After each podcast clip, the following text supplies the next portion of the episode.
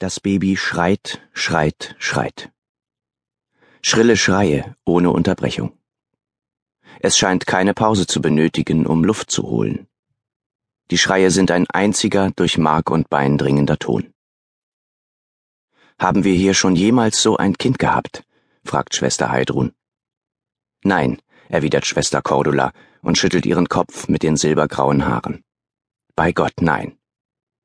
Ich weiß mir bald nicht mehr zu helfen, gesteht Schwester Heidrun und wirft einen Blick zum Fenster hinaus, wo die Linde steht, deren Blätter sanft im Wind schaukeln. Das Kind schreit weiter.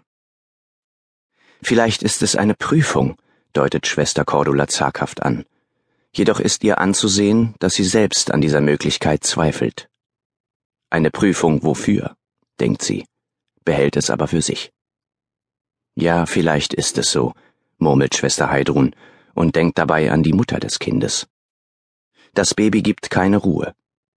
Das süße Köpfchen ist von der Anstrengung des Schreiens angeschwollen. Ein Schweißfilm bedeckt sein Gesicht. Die Äuglein sind nur einen klitzekleinen Spalt geöffnet. Wenn es nur nicht so laut wäre, klagt Schwester Cordula. Trotz ihrer klaren und festen Stimme hört es sich verglichen mit dem Schreien wie ein Flüstern an. Das Kind hat sie völlig in seinen Bann gezogen. Sie alle hier im Heim. Hast du es schon gewickelt? Wir müssen uns wieder um die anderen kümmern. Sie sagt es, dreht sich um und verlässt das Zimmer.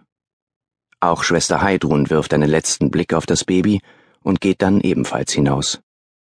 Das Baby schreit weiter. Die Tür dämpft dieses Schreien. Ein wenig.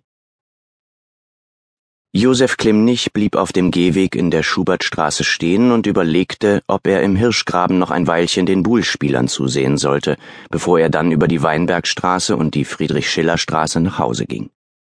Viel länger als eine Dreiviertelstunde sollte er nicht unterwegs sein, sonst machte Bertha sich Sorgen.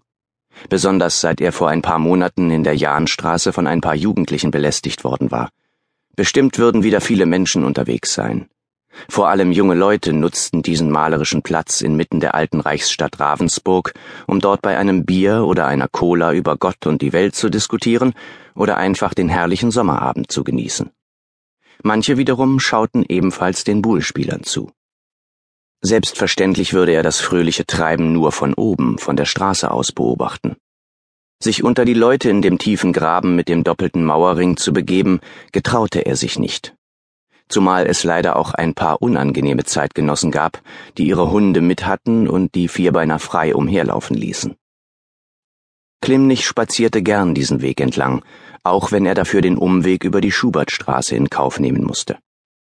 Bertha hatte ihm nach dem Vorfall mit ernster Stimme verboten, jemals wieder allein durch die Jahnstraße zu gehen.